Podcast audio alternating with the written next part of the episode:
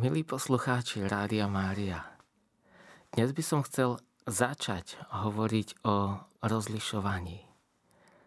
Začať hovoriť, pretože je to téma rozsiahla a ďaleko presahuje priestor týchto príhovorov. Najprv by som chcel ponúknuť pohľad, ako mu rozumieť, aké miesto má rozlišovanie v našom živote a potom ponúknuť pár konkrétnych postrehov pre každodenné kráčanie. Je možné, že sa nám s rozlišovaním spája najmä svätý Ignác z Loyoly a jeho duchovné cvičenia. Rozlišovanie však prekračuje rámec duchovných cvičení, pretože to nie je iba nejaký postup pri rozhodovaní v čase dôležitých významných rozhodnutí alebo metóda, po ktorej siahnem, keď si volím životný stav, životného partnera alebo keď sa potrebujem rozhodnúť, kde bývať, akú prácu robiť. Rozlišovanie je každodennosťou a je čosi iné ako kalkulácia, ako deduktívna logika, kedy zvažujem prostriedky, ciele, kedy si píšem výhody a nevýhody. Rozlišovanie je súčasť modlitby, tvorí súčasť seba nachádzania a seba utvárania a je neoddeliteľnou časťou vzťahu s Bohom. Rozlišovanie je to, že stojím pred možnosťami, ponukami, rozhodnutiami. Vnímam myšlienky a v rozhovore s Bohom hľadám, alebo lepšie povedané, pýtam sa, ako to vidí On. Pýtam sa a čakám. Načúvam, vnímam odpoveď svedomia. A preto k podstate rozlišovania patrí otvorenosť a dialog. Rozlišovanie je vlastne priestorom, v ktorom žijem svoj vzťah s Bohom. Zakúšam tam slobodu a dokonca možnosť seba utvárania. Každým pravdivým rozhodnutím viac a viac sa stávam takým, aký som bol stvorený, aký som vo svojej podstate. Viac a viac sa približujem obrazu a podobe Boha, ktorý je vo mne.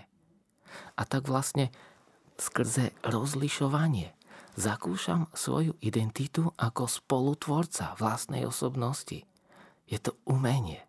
Je to umenie, ako pochopiť, prijať a spoluutvárať seba samého. A preto nestojí o samote ako jedna z aktivít, po ktorej príležitosne siahnem, ale rozlišovanie je umením múdreho života, súčasťou vzťahu s Bohom, súčasťou komunikácie s ním. Milí poslucháči, každý z nás existuje, pretože sa na nás Boh obrátil svojim slovom. Ako v knihe Genesis čítame, Boh slovom tvoril a takisto svojim slovom aj nás povolal k životu.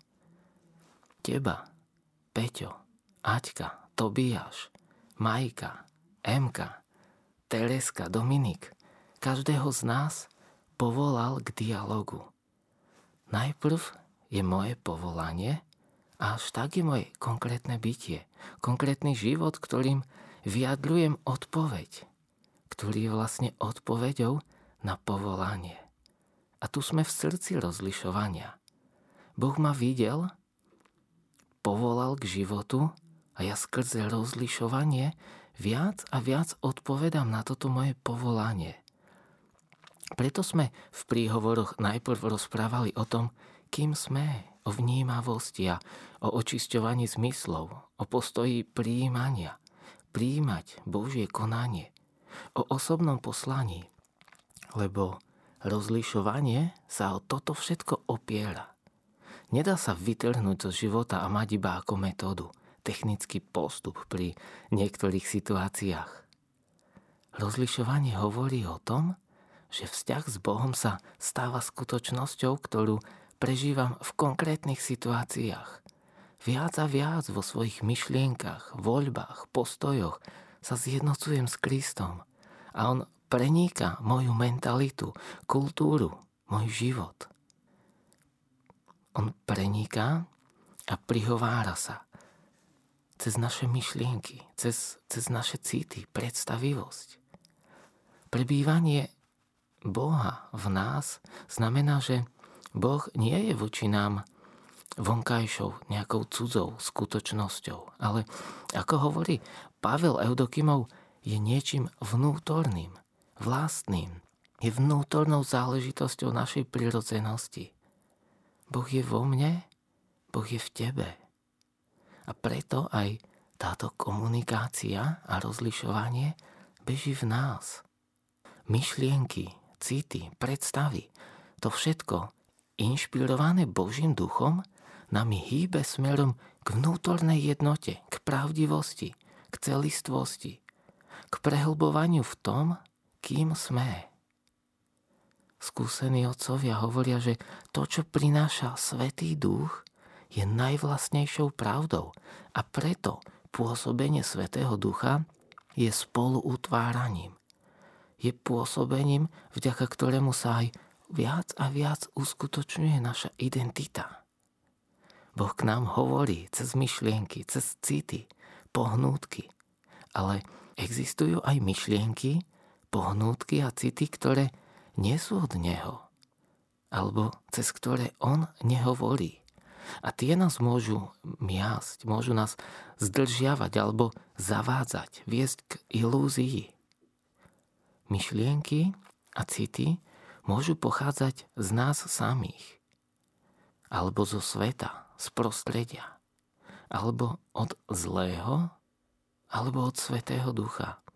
A je dobré sa v tom vyznať a vedieť rozlíšiť Božie myšlienky od myšlienok, ktoré nám ponúka nepriateľ ľudskej duše. Lebo niekedy môžeme mať rôzne myšlienky a dokonca niekedy aj sú všetky dobré a predsa ich nemôžeme nasledovať. Všetky. Vec nie je iba v tom, aby sme mali evanjeliové myšlienky, aby sme mysleli na dobro, dobré veci. Ale ide aj o to rozlíšiť, že čomu venovať svoj život, ktoré myšlienky nasledovať, ktoré myšlienky ma vedú k celistvosti, sú pravdou o mne. Dáte mi za pravdu, že každý z nás dennodenne môže robiť veľa dobrého. Veľa dobrých skutkov môžeme robiť, ale nie každý dobrý skutok je vhodný v danú chvíľu a je vhodný pre nás. A preto v rozlišovaní nejde iba o tom, aby sme robili dobré veci, ale aby sme aj rozlíšili, ktoré dobro alebo ktoré myšlienky sú dobre pre mňa, sú dobre pre môj život, ktoré myšlienky idú v jednote s môjim poslaním, s mojou zodpovednosťou, s tým, čo v konkrétnosti žijem, v akej situácii som, za koho som zodpovedný. Ak si pozrieme aj na svätých a príklad ich života, tak vidíme, že každý svätý konal dobro, ale rôznym spôsobom. Každý mal svoju charizmu, každý mal svoje dary a rozlišoval, ako odpovedať na Božie povolanie vo svojom živote. Matka Teresa robila dobré veci ináč ako Patr Pio, Tomáš Akvinsky ináč ako Don Bosco alebo ako svätý Serafím. Každý ináč jemu vlastným spôsobom odpovedal na Božiu lásku. Všetci žili identitu Božieho dieťaťa, ale každého odpoveď bola iná. V jednote s pravdou o ňom. Tak vidíme, že niektoré myšlienky, niektoré pohnútky, niektoré možnosti konať dobro sa same o sebe vylúčujú. A preto potrebujeme pamätať nielen to, či je to dobré, či je to pre život, ale pýtať sa ďalej aj, či je to pre mňa dobré, či je to pre môj život, či je to v jednote s tým, kým som. Pretože cez Božie myšlienky zakúšam vlastnú celistvosť, pravdivosť. Rozlišovanie nás chráni aj od, poviem to tak, od úletov a úchyliek a dáva nám prežiť, že nie je dôležité to, čo rozhodujeme, ale skôr to, aby sa to všetko dialo v slobodnom prilnutí k Bohu, v harmonii jeho a našej vôle. Božia vôľa je láska a preto je ťažké ju plniť a pritom presadzovať vlastné záujmy, vlastné predstavy o svetosti, vlastné predstavy o konaní dobra. Preto je ťažké, nie je to ťažké, dokonca sa to nedá, plniť Božiu vôľu a zároveň ísť cestou egoizmu a sebastrednosti. Niekedy sme inšpirovaní, alebo ani nie, že inšpirovaní, ale oslovení životom svätých, a chceme robiť to, čo robili oni. Napríklad, koľko ľudí sa už rozhodlo žiť v radikálnej chudobe, tak ako svätý František. Ale nič duchovne významné sa nestalo. Pretože nie je dôležité, že je to naše rozhodnutie, ale dôležité je to, či je to odpoveď na Božiu lásku. Či je to to, k čomu ma Boh pozýva. Či je to naozaj pravdou o mne v tejto situácii. Nepriateľ ľudskej duše často berie na seba podobu anjela svetla. To čítame aj u apoštola Pavla v 2. liste Korinťanom. A klame nás pod zdaním dobra. Svätému Ignácovi sa krátko po jeho obrátení zdalo, že by bolo svätým úmyslom radikálne sa postiť. A viete, ako to skončilo? Žalúdočnou chorobou a komplikáciami, problémami. A neskôr sám priznal, že sa nechal oklamať. A mimochodom, to je skúsenosť viacerých svätých, že v takom prvotnom nadšení siahli po niečom, čo nebolo vlastné im, ale čo bolo charizmou alebo pozvaním pre niekoho iného. A chceli to opakovať vo svojom živote. Lenže dostatočne nerozlíšili, či je takýto typ pôstu, askézy alebo konania dobra to, k čomu sú aj oni volaní. Duchovný život nie je o tom, že my opakujeme, kopírujeme životy svätých. To, že nejaký svätý sa modlil, postil určitým spôsobom, neznamená, že to mám robiť aj ja.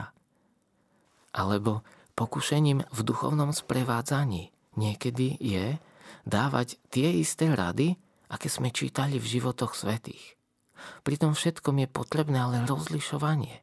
Niečo môže byť nápomocné, ale pamätajme, že to bola ich charizma, ich pozvanie, ich osobné poslanie.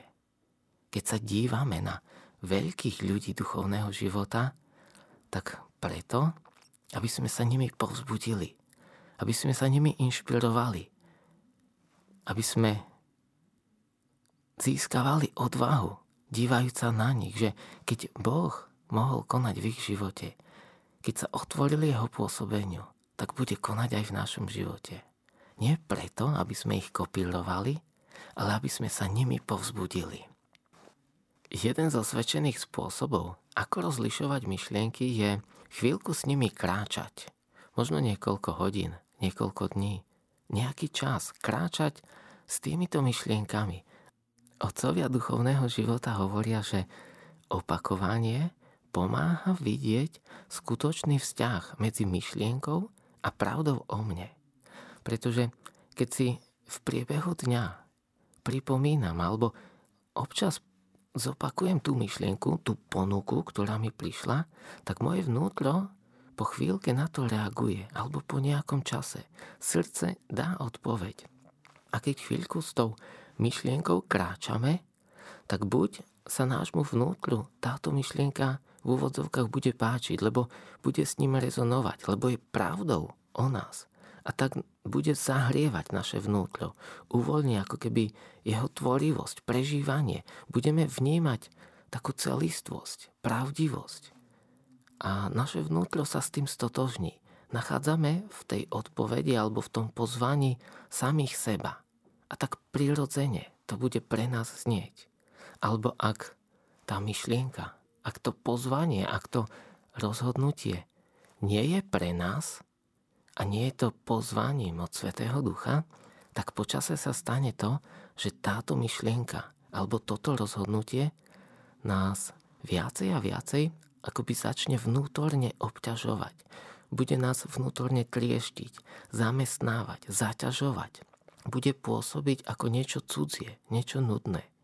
Preto je dobré pred mnohými rozhodnutiami dať si niekoľko dní a kráčať v smere daného rozhodnutia.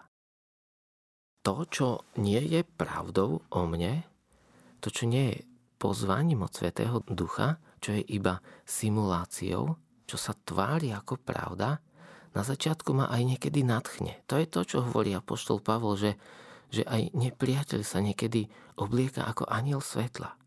Na začiatku ma to nadchne, môže ma to okúzliť, pritiahnuť moju pozornosť, ale postupne to slábne. Mení to chuť, až nakoniec sa to stáva nepohodlným a je to záťažou. A ide tu vlastne o princíp jednoty života. Že do svojho vnútra prijímam, alebo ako svoje, prijímam to, čo je v jednote s pravdou o mne, o mojom poslaní.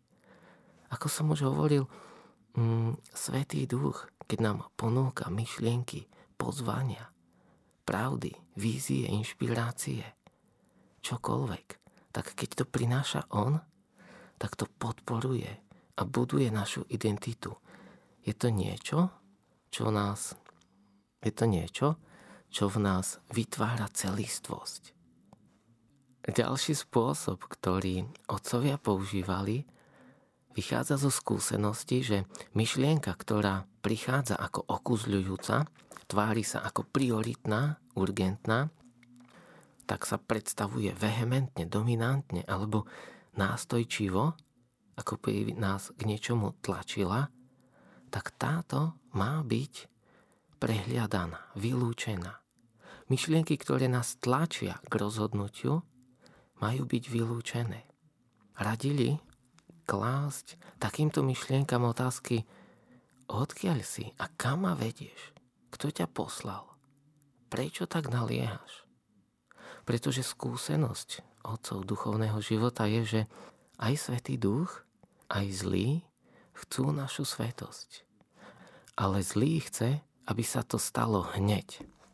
Náhlenie v duchovnom živote nemá miesto. Ak príde myšlienka, ktorá ma tlačí, často jej sprievodným znakom je aj to, že vyrušuje alebo prichádza takým neosobným moralistickým spôsobom. Jej znenie môže byť také, že musíš, nie je správne, aby, musíš sa brániť, mal by si spraviť toto, je treba reagovať. Presvedčivý spôsob, s akým sa mi tieto myšlienky vnúcujú pod nálepkou, že sú duchovné, že sú náboženské, morálne, ale pritom ma uvádzajú do situácie, kedy si prestávam uvedomovať svoju slobodu. Uvádzajú ma do situácie, kedy svoju slobodu strácam. Tak tieto myšlienky ma vlastne oslepujú voči vzťahom, voči osobám, zastierajú zrak zmyslom pre povinnosť, až ma zbavujú lásky. Myšlienka, ktorá mi bráni slobodne konať, slobodne sa pre niečo, pre niekoho rozhodnúť, ktorá mi bráni udržiavať vedomie vzťahu, je cudzia Božím princípom. Svätý Duch nepoužíva imperatív, musíš. Ak čítame evanjelia, tak tam vidíme, že Ježiš sa vždy pýta, čo chceš, aby som ti urobil. Ježiš je ten, ktorý ponúka. V knihe Zjavenia čítame: stojím pri dverách a klopem. Kto mi otvorí, k tomu vojdem. Keď hovorí o blahoslavených, o šťastných, to sú tí, ktorí sa pre vzťah s Bohom, pre Božie veci rozhodli. A preto, ak cítim naliehanie, ak cítim tlak, čo ma oberá o slobodu, toto nie je Boží princíp. A zase z druhej strany nemusíme sa báť, že niekedy prehliadneme myšlienku od Svätého Ducha, lebo ona sa znova vráti. Princíp je jednoduchý. Náš Boh je pokorný. On trpezlivo stojí pri dverách a klope. Stojí pri dverách a čaká. Keď je myšlienka od pokušiteľa a ja ju odmietnem, tak nepriateľ sa urazí, lebo toto je jeho logika. Lebo on neznesie, aby bol neuznaný, odmietnutý. Keď nebudem venovať pozornosť myšlienke inšpirovanej od zlého, zoslábne. Niekedy je možné, že sa preoblečí a vráti v inej forme, ale to už je iný príbeh. To, čo je pozvaním od Ježiša, je ponukou. To rešpektuje. Je to ako tichá prítomnosť. Mám to, kde si pri sebe vnímam tú možnosť, ale vnímam aj slobodu povedať áno, slobodu povedať nie. A preto vlastne rozlišovanie je umením múdreho života. A vďaka rozlišovaniu zakúšam to, ako ma Boh miluje. Zakúšam to, že Boh mi dovolí spraviť chybu.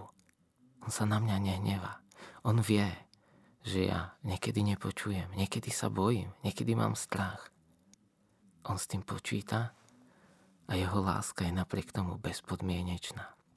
Čo je dôležité, čo mi ešte teraz tak napadá, že rozlišovanie je vlastne umením komunikovať s Bohom a nie s pokušením. Byť zameraný na Ježiša, na jeho pôsobenie, na jeho prítomnosť. A tým sa vlastne aj zvyšuje v nás citlivosť na Božie veci. Nie šprtať sa v hriechoch, v nerestiach, ale byť zameraný na Ježiša a na jeho prítomnosť. Stáva sa niekedy aj to, že po rozlíšení a rozhodnutí, predtým, než niečo máme spraviť, tak príde taký akoby útok, ktorý nás má zneistiť, zastaviť, zastrašiť. Toho si buďme vedomi. Ale ak je rozlíšenie pravdivé, nenechajme sa zneistiť nejakým opätovným rozlišovaním a prehodnocovaním. A ak by aj čokoľvek, milí poslucháči, tak Boh počíta s našimi slabosťami.